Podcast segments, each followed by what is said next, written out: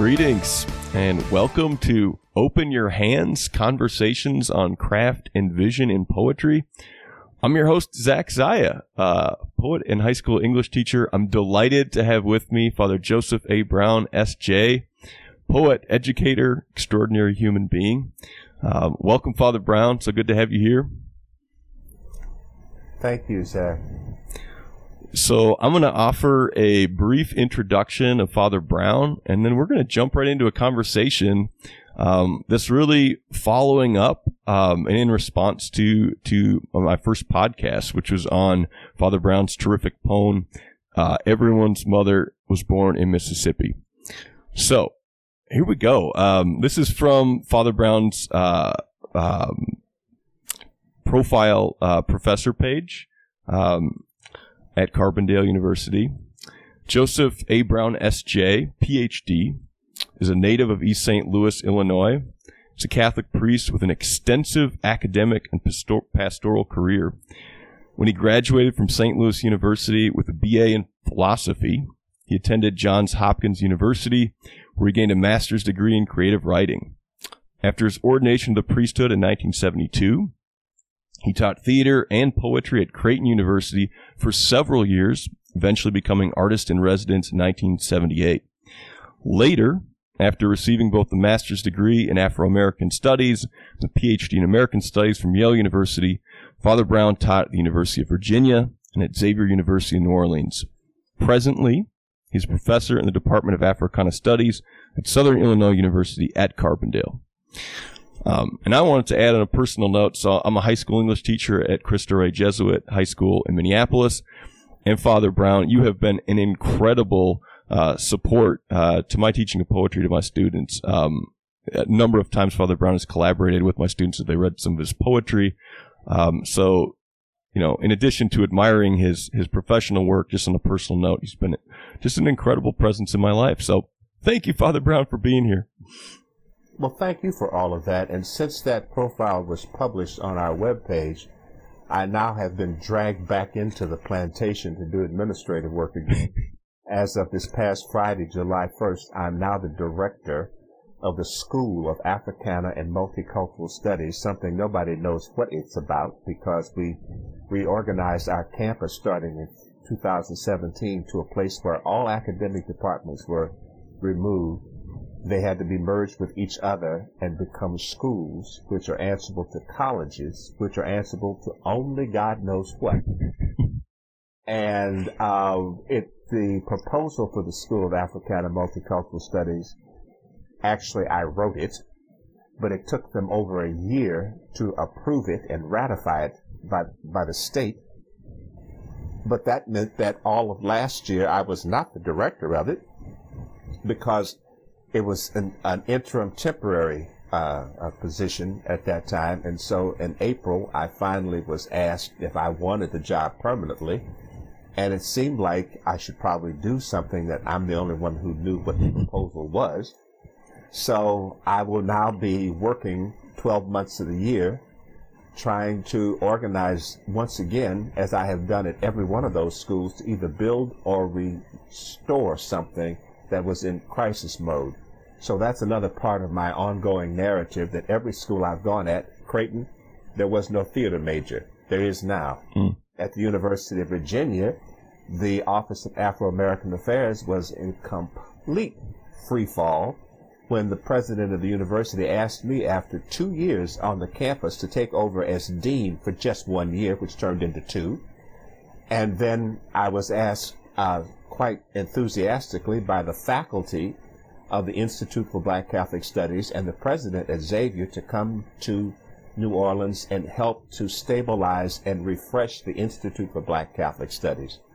When I came to Southern Illinois University Carbondale, there was only a minor in Black American Studies, but now there is not only the major in it and a graduate certificate, but also it is the foundational stone for this new School of Africana and Multicultural Studies. In other words, I done done it. That's all I can tell you. Absolutely. well, yeah, I, I think that definitely later on, I want to talk a little more about, you know, this idea of prophetic utterance and prophetic work, and it's clear you're doing that prophetic work and have been doing it um, throughout your your vocation. Um, um, so congratulations on work on, on the new position.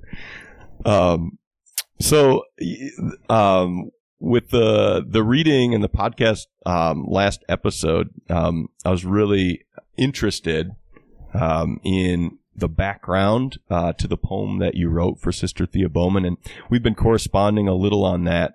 But I wonder if you might share with us um, and the listeners kind of your relationship to Sister Thea, um, and then the occasion for that poem. I would be happy to. Sister Thea Bowman and I met at in Techny, Illinois, when the National Association of Black Catholic Administrators had their national conference there, and a number of us were invited to give presentations. I was at the University of Virginia at the time, and I got invited to come out and I talked about spirituality and black literature. Thea Bowman told this story often, even to some great celebrities like Harry Belafonte, who was originally going to do her life story as a movie, and it turned into, when he lost the, the screen rights to it, into Sister Act, which is a total insult to Thea's life and, and, and mission. But I thought she was a bag lady. She came in with a stocking cap on her head and a man's overcoat carrying two bags with her, and I just thought she had wandered in from the street somewhere, even though Techny is uh, a remote area in northern Illinois. And I gave my presentation. There were bishops and priests and lay people there, and I did what I do. And later that evening, there was a prayer service, and that same weird woman was sitting in the back of the chapel and she suddenly started moaning and groaning. And I did not know who she was or what she was, so I asked this dear friend of mine, Father J. Glenn Murray, who is that? He said, that's Sister Thea Bowman. I said, and? I had not recognized her from way back in the day when the Joint Conference of Black Clergy Sisters and Seminarians met, but I probably met her there, but neither one of us knew each other. So she did this prayer service. It was astonishing. That's what she had been invited to do was to lead the community in prayer. A few months later, I got a letter from her saying, you really ought to come to the Institute for Black Catholic Studies. And I thought, uh-huh, whatever. And um, so one morning I got a phone call. Well, I call it a morning. I got a phone call, and it was this. This is Sister Thea Bowman. Your mama told me you never get out of bed before noon, so that's why I called you now. you don't know how to answer your letters, do you? Well, I said to myself, this is quite a, an epiphany. And so she invited me to come to New Orleans just to visit the school, the program, to see if I liked it. That also was a little misdirection. I wound up because we had to put one of our faculty into a treatment center for alcohol abuse. I took over his class as a visitor. She left for a week and I had to take over her classes as a visitor. So I was teaching three classes a day for a good part of the Institute's three week session. And then they said, well, you really ought to become permanent. So I said, okay. And then I became the associate director, but living in, in Virginia working long distance. And then the uh, crisis happened, and I was really, really, really strongly encouraged by Thea and some others. Okay, she had cancer in remission when I met her, but it started to come back a few years later. So I met her in 1986. By 1988, it was back. In 1989, she gave that famous, legendary speech to the Catholic bishops what does it mean to be black and Catholic? That was another time when I had stepped in and take, took over her class for that while she was gone on these hmm. talks. And uh, we just became bonded from the very beginning. While I was there, she and I, she would call me up and she said, you got to come help me in this class because such and such is going on. And I could tell story after story about how she was one of the most disruptive human beings you would ever want to meet, and I joined in the fun on that, so that we just taught our students you can't trust your teachers. And uh, again, that's about a two-hour documentary right there. But um, she called me a month before she died Mhm. to say goodbye, and um, I was still in Virginia. And so when I got the notice that she died, I got in the car and drove from Virginia to Canton, Mississippi. I got a hotel in Jackson, went over to the wake service, which was on the 2nd of April, 1990. And as I walked into the church, the woman who was organizing the wake service said to me at the doorway, Oh, you're going to do a poem today, aren't you? And I said, You never asked me anything. She said, Oh, well, we really want you to do a poem as I'm walking into the church. So I went and sat down in the front pew, and another legendary black Catholic educator and nun, Sister Francesca Thompson, sat down next to me and said, What's wrong? And I told her, she said, Don't worry about it. You just do what you got to do. So I got some paper and a pencil, and I started working on something while every time somebody came up to say hello, Francesca went, Leave him alone. And she started talking to him.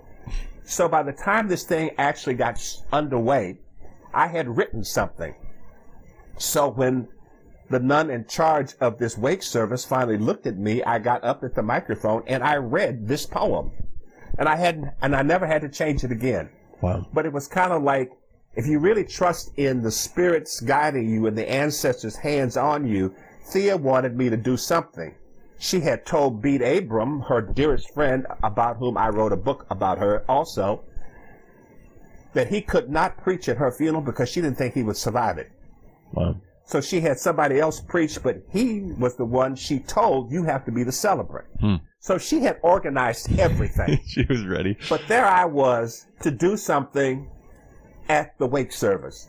Mm. A year later, this uh, Sister Mercy uh, decided that she wanted to put a book together in honor of Thea. So she got John Ford's eulogy, and she asked me if I had anything. I sent her this poem, and I wrote a, an article about prophe- the possibility of prophecy in the Black Catholic Church showing that you don't have to be clerically approved in order to be a prophet. You just have to be able to speak the truth to the people in a way that calls them to justice, mercy, and redemption. And Thea Bowman was a prophet. And I wrote about that. And unfortunately, the person who edited this book and put it together did something unheard of and totally unprofessional and unethical, and she copyrighted every single item in that book under her name. I got that cleared up eventually, three years later. But um, I wrote this poem. Everybody's mother is was born in Mississippi because Thea, you would always talk about, well, you know, like the old ladies would say. And I finally told her, you know, you're lying. You're the old lady you're talking about. You just made that up. oh no, I did. Yes, you did. But anyway, we were both raised by the old ladies. Mm. And that's part of the foundation of black culture. The elders taught us religion, faith, and everything else, male and female, but it was the black mothers of the church and the community who established and performed a way for us children to behave. And that's who she became and who I became. We became elders Mm. and the fact that she was the most one of the most accomplished singers in the black catholic church and that music is also fundamental to the establishment and the continuation of black culture she did everything right and having come from a family of converts myself i understood where she was coming from i was baptized a catholic but my neither one of my parents they both were converts Hmm. in the 1930s so we had a lot in common. And besides that, she, well, we just knew each other. That's all I'm going to say. And to this day, and since both of them in heaven now, I'll have to get there to find out how she knew my mother to get my phone number. I never did find that out. But that's also part of Thea. And for anybody who's going to be listening to this and ever, it's also important to know that she is now in, they are now in the process, we are now in the process of establishing her cause for eventual canonization. Yes. And so it's just been an amazing uh, journey to have met her, and we laughed about. It. The last thing I'm going to say is one day, this Monsignor from Mobile, Alabama, in her class that first summer, decided to be dis- disrespectful towards her. Who do you think you are? You don't know what you're talking about.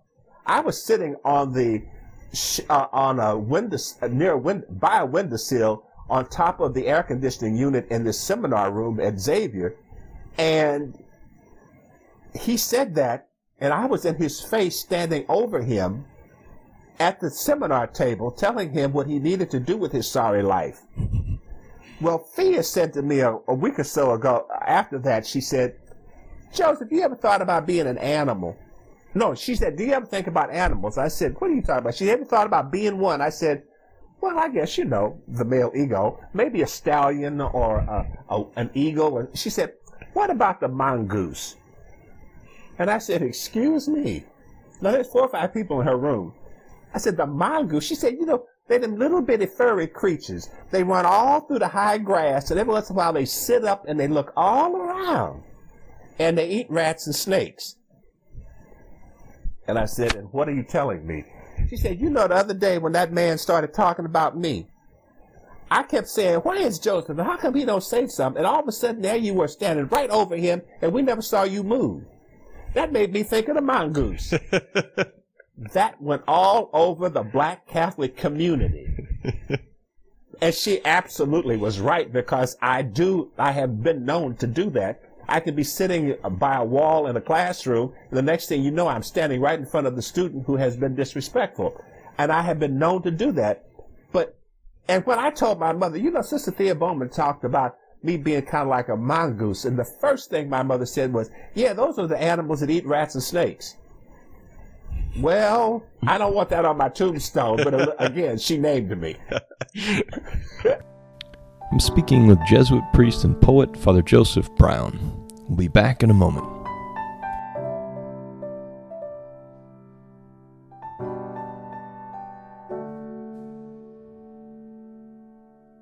Right. Um, thank you, Father Brown, for for just illuminating uh, that that uh, wonderful poem um, with your relationship to Sister Thea. Um, so we mentioned a little bit this idea of, of prophecy and of, of the prophetic. Um, and in my first podcast episode, I, I referenced your essay, uh, This Little Light of Mine. And there was a quote I read. I don't have it on me right at this second, but it was something about um, the relationship of prophets and the institutions that they are sometimes part of. And I wondered if you talk a little bit about you know what you feel like prophecy meant to sister thea you know as as a black catholic and also what it meant to you and maybe what you learned from sister thea in your prophetic understanding of your own vocation i was amazed when we finally did talk to each other about how closely aligned we were in our education and background but the prophet is the person who says you must follow the law that you assented to, the covenant. That's what the prophet does in the in the biblical and ecclesial sense. And the prophet is formed from the womb, we're told over and over. Whether or not the prophet feels the qualifications within them, God says to the prophet, You will speak my words. Now, in the black tradition, that Thea Bowman presents to us to this day, she learned the songs of the old ones. And I have made my scholarly career dependent upon knowing that is the sound from traditional places in the, on the continent of Africa to the slave castles, to the ships' hulls, to this new land even people who could not speak the same words as a language because they were deliberately divorced from one another so that they could not speak issues of rebellion and uprising on those ships or elsewhere, they had sound. And that sound has gone uninterrupted. So when somebody wants to stand up in the assembly and raise their voice, it's got to touch everybody. And that's what Black Sacred Song does and all of black music at its best. And Thea carried that. Now I have been known when I have nobody, when I'm not paying any attention, I'm standing off on the side, the microphone's on, people say I can sing, but that's not what I do. But I will teach that music and I will use that music and I will reference that music. So for me to write the poem, for instance, about everybody's mother was born in Mississippi, it's basically saying she became the people who taught and instructed her. And she's carrying their message. You've got to be children and not enemies. You have to understand that if you persist, you will get up the mountain. You have to understand that we've all got a song within us and that everybody is, as the song says, anybody asks you who you are, you tell them you're a child of God. So the whole poem is structured around children. At the, the year before Thea died, the summer before Thea died, right around this time, she was too sick to come to the institute, so I got a bus, two buses, and we went to Canton. She came from the radiation therapy session that morning. Her companion, Sister Dorothy Kundinger, rolled her into that little church, the Church of the Holy Child Jesus in Canton, and the entire Institute for Black Catholic Studies was waiting for her. She looked emaciated. It was just so sad to see. She was frail. She had marks on her where they were putting the radiation tubes in her. And we put on a, we put on a show. We performed for her, singing, dancing, telling stories, acting fools. We just did it all. And at the end of it, she got, she said, can I have the microphone? I thank you all. And she said a number of other things. She said, now I know y'all expected me to sing something. At that point, people were crying all over the place because she was telling us goodbye. And she sang the iconic song, Done made my vows to the Lord, and I will go, I shall go to see what the end will be. And she changed one of the lyrics. When I get there before you do, I'm telling God you're coming there too. Not if I get there, but mm. when I get there. Mm. But children go where I send thee, which is the kind of con- continuity in this poem it's her saying, I'm on the other side of the shore now. Mm. Y'all go do it. Yes. And remember, you my children. And so I took the songs that she sang and put them into this poem as kind of a little echo call and response. And as you pointed out in your interpretation, reading of it, there are parenthetical places, but there are also bracketed places. Mm-hmm. And the bracketed places are where she's actually, in my mind, singing to us. In the parenthetical is the call and response, me talking about her or to her. Yeah. So yeah, you yeah. got, when you want to talk about the structure of the poem, it's the kind of children go where I send thee. How shall I send thee? That's what she's singing to yes. us. Okay. In yes. my memory. Yes. So then, whatever is go where you know how am I going to get there? Or yeah, go where? I'm sending you. That bracket is her voice, hmm. And the poem is all of them together. Her voice, my voice, and the poet's voice. Yeah. Because that's the other way that I've always written poems, and these are these are what I call the occasional poems, the public poems, the mm. ritual poems. Right. And they're different from the reflective, soft, gentle, quiet poems that I have been best known for. But on occasions, you have to do a public poem. Yeah. And yeah. this is one of them. And what I find so interesting is, and you and I have talked about this in another way, is that uh, in early June, I preached at the Jubilee Mass of the Midwest Province of the Jesuits, and the opening reading was Elijah climbing the mountain through the earthquake, the fire, and the lightning and the storms. And I use that as the notion of persistence. Mm. The voice of God was not in the earthquake, not in the storm, not in the fire. And that's also what the prophet is. The prophet is always going to the place where the voice of God is undistracted and uncompromised. And then they return to the people to tell what they have learned.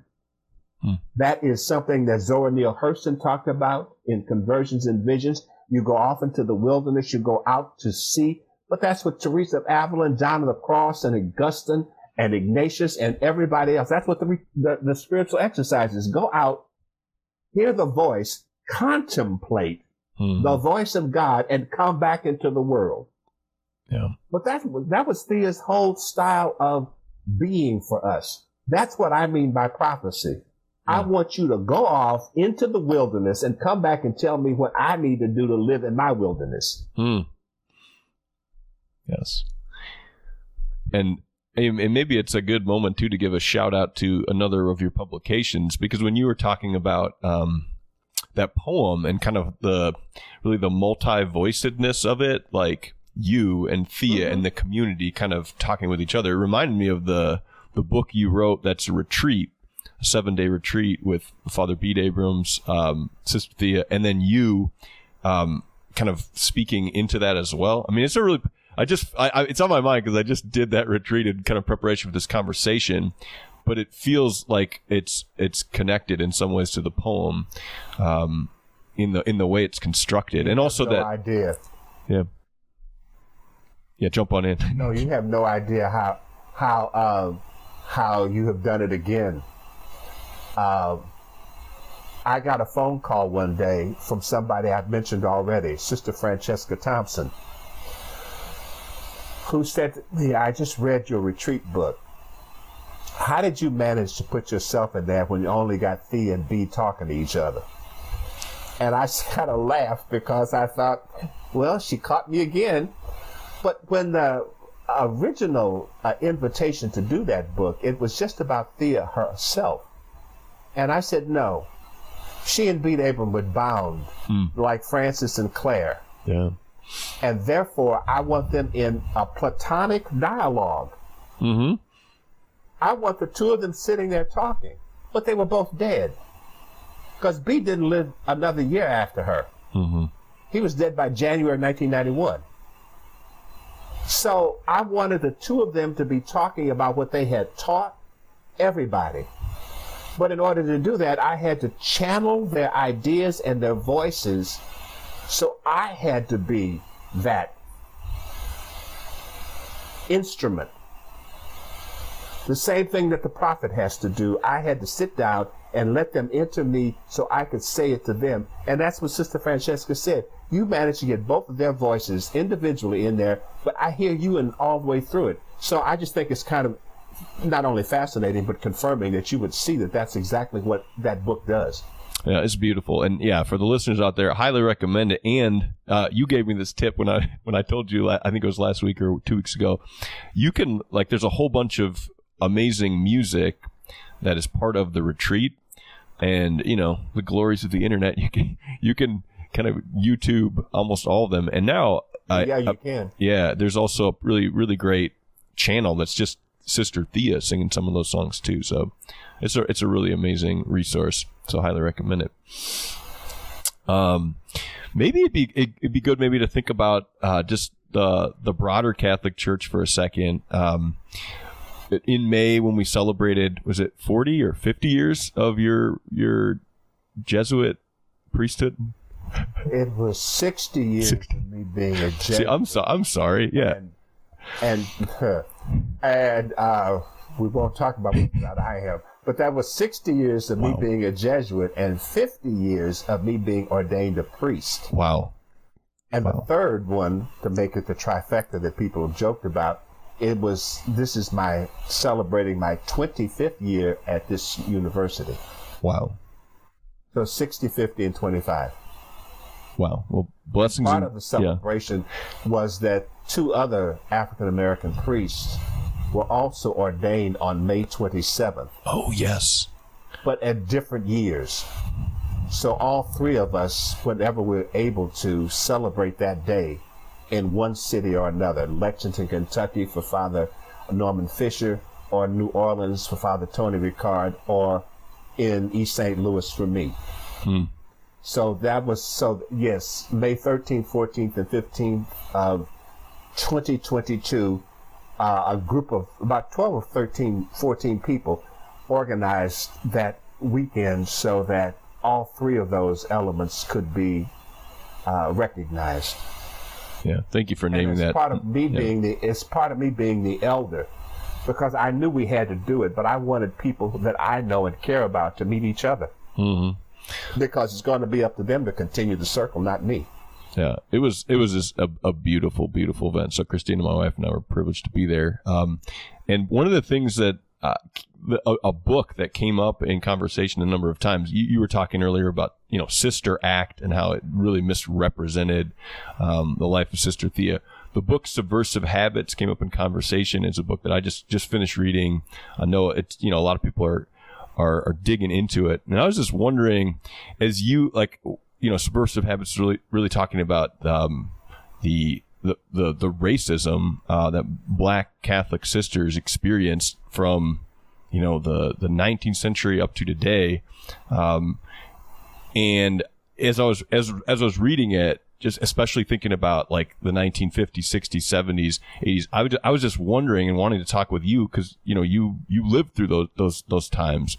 Um, and just kind of your your perspective um, as a black Catholic priest um, you know, just kind of processing some of those things. I, am pretty sure you've read the text as well. Um, just kind of your your thoughts on kind of that era, or is that too big of a question? Shannon D. Williams, the author of Subversive Habits, was a pre-doctoral student here at Southern Illinois University. And one day, as I was sitting in my office, three students rushed up to my office and said, Do you know this new teacher? Do you know this new teacher? I said, I have no idea what you're talking about. Well, she, I think you all, you, you must know each other because she was talking about that, that movie Sister Act. And I said, Wait a minute, what are you talking about? And I guess in her introductory class notes, she was talking about how Belafonte had gotten the rights to do it.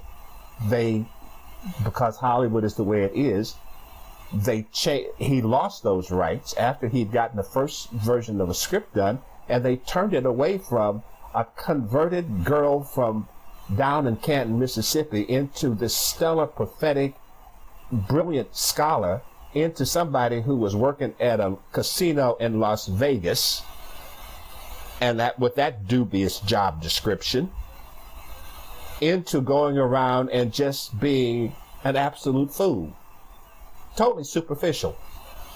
So it had nothing to do with Thea. Right. But that was what it was supposed to have been a long time ago. But this woman I had never met is teaching this downstairs in the, my office building. So I sent the word, I think you need to come find me. Yeah. And we have been close ever since then. But, and the cover of the book has that, again, holy card picture of Sister Antona Ebo at Selma mm-hmm. in her full religious habit. And she's one of the very first people to ever say, because I am black and I am Catholic, that's why I'm here on the front line of justice. Hmm. The black nuns of 1829 and 1841, Oblate Sisters of Providence in Baltimore and the Sisters of the Holy Family in New Orleans, were treated as third or fourth class citizens. As we look at how the Constitution is being revised once again, they had no rights within the church. But they were able to organize structurally. And I've said this quite often. When the whole theory of feminism and all of the scholarship of feminism is talked about, the black nuns are left out of it. They were building independent, self controlled institutions before any women in this country were able to and they were schools, which only goes to the great black tradition of from slavery to freedom through literacy. Frederick Douglass and everybody else said that. Phillis Wheatley said it in the 1700s by the work she did and the life she lived. But those women being told you couldn't wear religious habits in New Orleans, being told that you couldn't do this, you couldn't do this, and maybe you can become nuns if you long as you come over to the seminary and to the and to the parishes and work as housekeepers and cooks. And how they had to say no. And it all goes back, if you want to talk about the more general principle, to one song.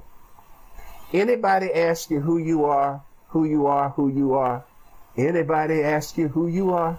You tell them you a child of God. That was what Thea said a year before she died to the bishops. What does it mean to be black and Catholic? Sometimes I feel like a motherless child. I have spent from the age of seven, that means 70 years now. I have consciously been trained in racism in the Catholic Church. My mother and father taught me that from the time I was seven years old, or I could not survive it today. I know some young person right now who has been accused of being a drug addict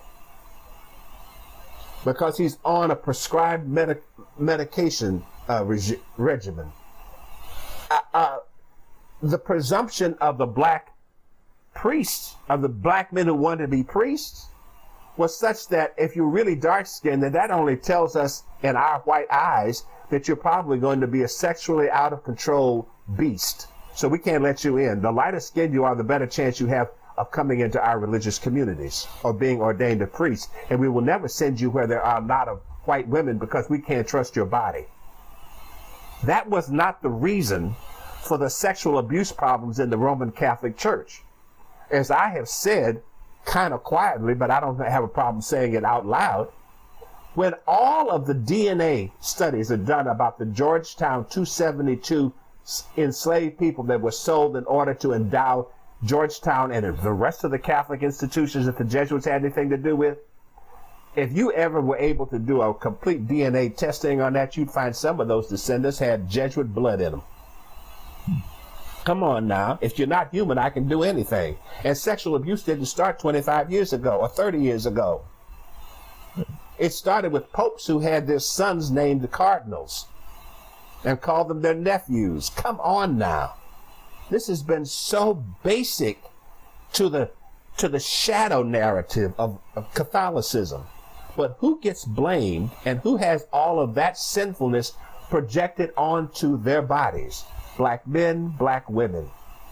When people who are highly sensitive and, and deeply spiritual, like the people of the indigenous nations, where is that group of priests and nuns. There isn't one. Because well, your spirituality really doesn't fit what we think is Catholic.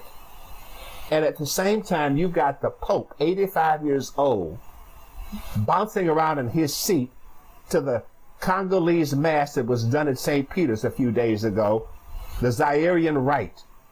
Uh huh. You've had Pope after Pope telling Africa you have to you have gifts to give the universal church. Well, we've been trying to say that to the American church now since, oh, I don't know, the Civil War at least, when you had a whole regiment of black Catholic Union soldiers singing sacred songs during the Civil War in South Carolina. We've all, there were, there were, and to go back to this, I have a hard time seeing how some people are valorized or sanctified when I know how racist they are or were. And in within my religious community, what they did to me, I don't want to see them applauded on a screen. Mm-hmm. Yep. Thea Bowman had the very same experience in her religious community. And it's kind of like one of those kinds of jokes that she doesn't need to, I don't think that they need to find two or three um, miracles. Yeah.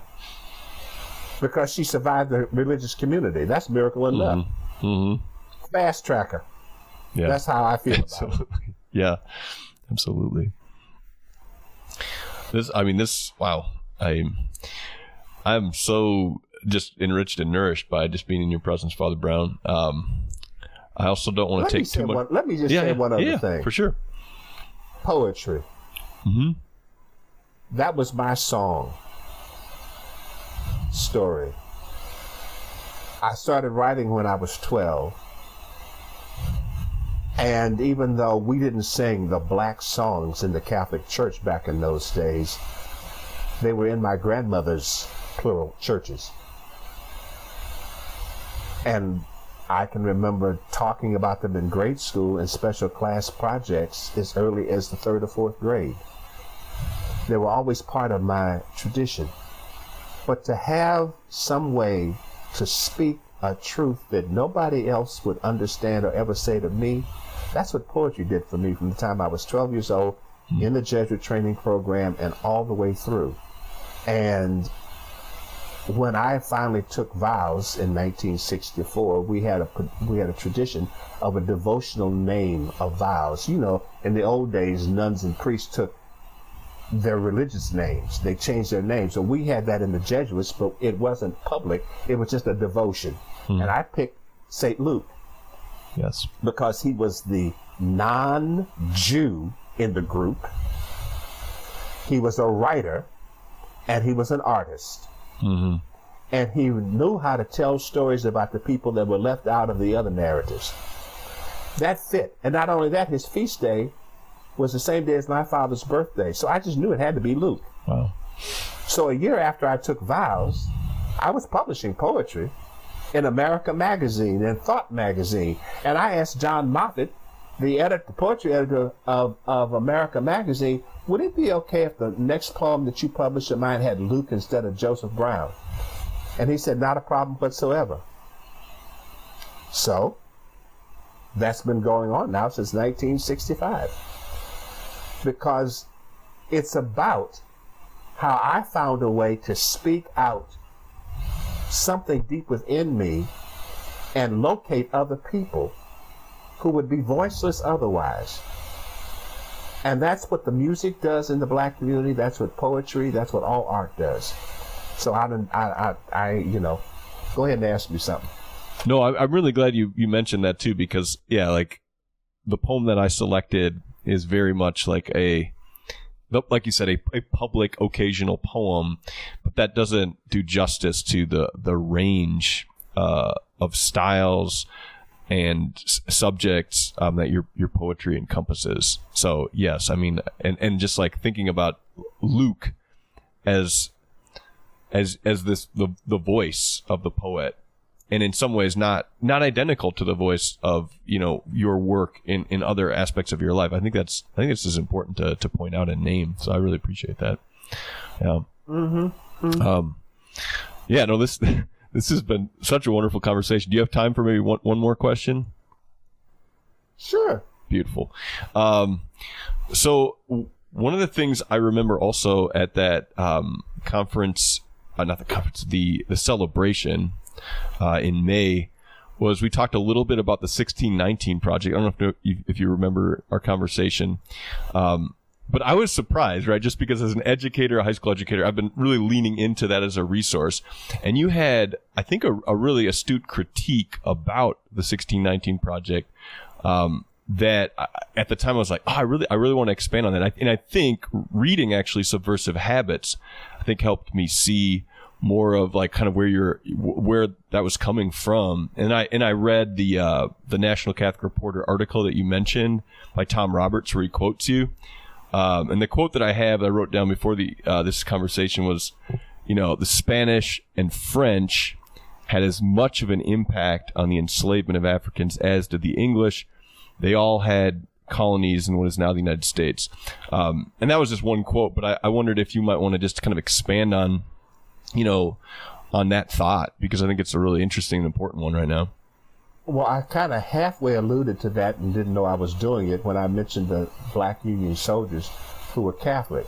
They came out of Florida because an awful lot of enslaved people ran away, so to speak, into Florida and into the Spanish territories because once they got there, if they became Catholic, they could become free. Now, in 1526, when some of the early explorers or conquistadores were coming over into this new world, they had Africans on those ships. And we all know, everybody I ever went to grade school with would tell you this, that we were always taught that that Spanish colony town, St. Augustine in Florida, was founded long before the ships landed in Virginia with the Negars on them. And the church records are conclusive proof that there were Africans being baptized in St. Augustine, Florida, and other small settlements before 1600, let alone before 1619.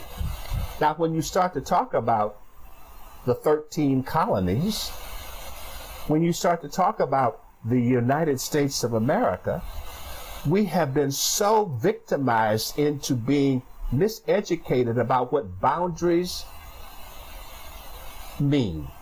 Because America has been changing geographic boundaries for as long as it has been a country. Why are you telling people they can't come back to their homeland at the border today?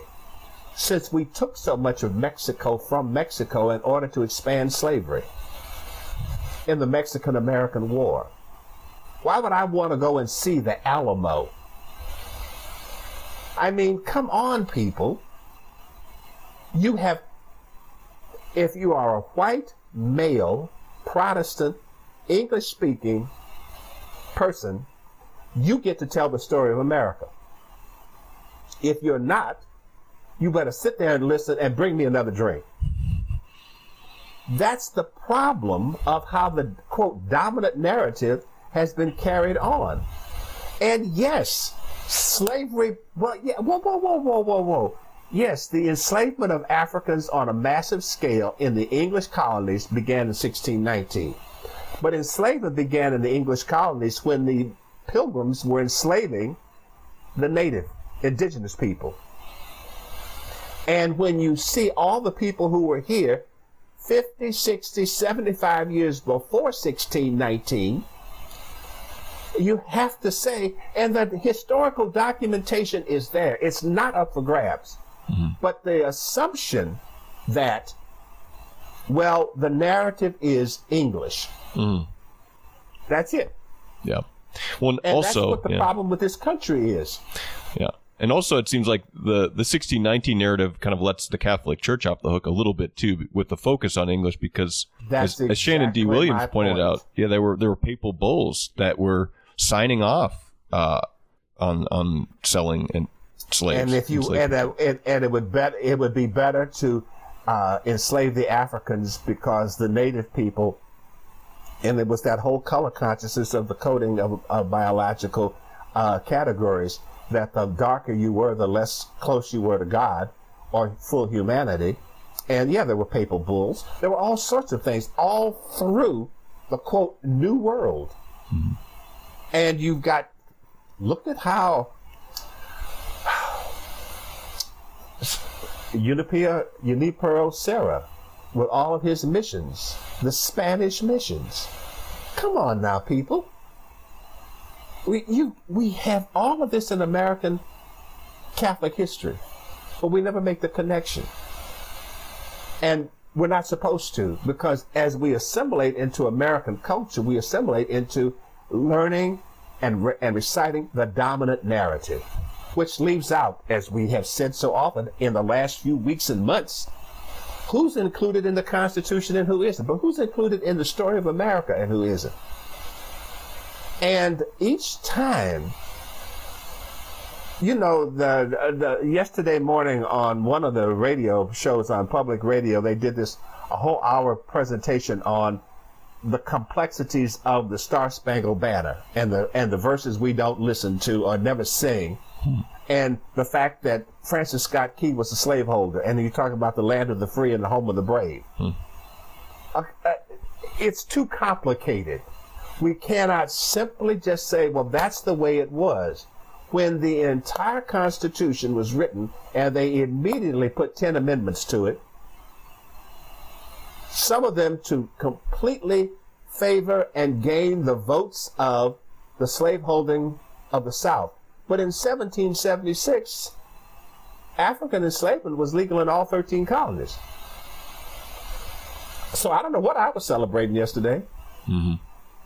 But the, to, to be fair and respectful of the 1619 project, the young woman who edited and produced that, she has revised this, the, the, the narrative quite strongly mm-hmm. in hmm. the book version as opposed to the New York Times series. Yep. Because of these historical challenges, you can't leave this out. Yeah, yeah. But that's, you're right. The Catholic Church has got to be responsible for what it did and for how it did it differently. Because that was always a problem. That if you were born African, mulatto, mestizo, whatever, through the Catholic territories, you had a much better chance of being freed than if you were done if that happened to you in the Protestant territories. Oh, we wouldn't have a Mark. Hmm. Yeah, this. So, um, yeah, I, yeah, I, I, yeah, I really. Catholic Church. Yeah. Yeah. so it, this is this is the opening for so um, for so so many more conversations. Um, and yeah, just I really really appreciate your time, Father Brown. Um, yeah, just one opening the poem, opening the life of Sister Thea Bowman to so many more people, to me for sure. Um, but yeah, just thank you for your your witness as a as a poet, as a prophet, as an educator, as a priest. Um, and thanks so much for making time today. This has been terrific and really beautiful. Well, you know, I have an incredible amount of respect for the work you have been doing at that school and also for the work that you have continued to do in your own right literally, R I G H T W R I T E, your own right, as an accomplished poet also. And I don't care what anybody says about you, you really are not a knucklehead. I appreciate that. Most most days, most days. So anyway, I have watched you and I have watched you in, in practice also do some incredible work with young people. And I would not be I, I could not be happier than to be helping you any way I can because you are exactly what I've been talking about. The next generation has to carry this on further and do it the same way and to confirm in us old people that our vision was correct. So I want to thank you also. Thanks for listening to the first Poet Dialogue episode of Open Your Hands. To read more of Father Brown's excellent poetry and reflections, go to sankofamuse.blogspot.com. And thanks to my cousin, musician Dustin Coppertunes Jensen, who has generously allowed me to use his song Speed of Understanding as introduction, interlude, and closing music to this episode. To find out more about Coppertunes, go to soundcloud.com slash coppertunes.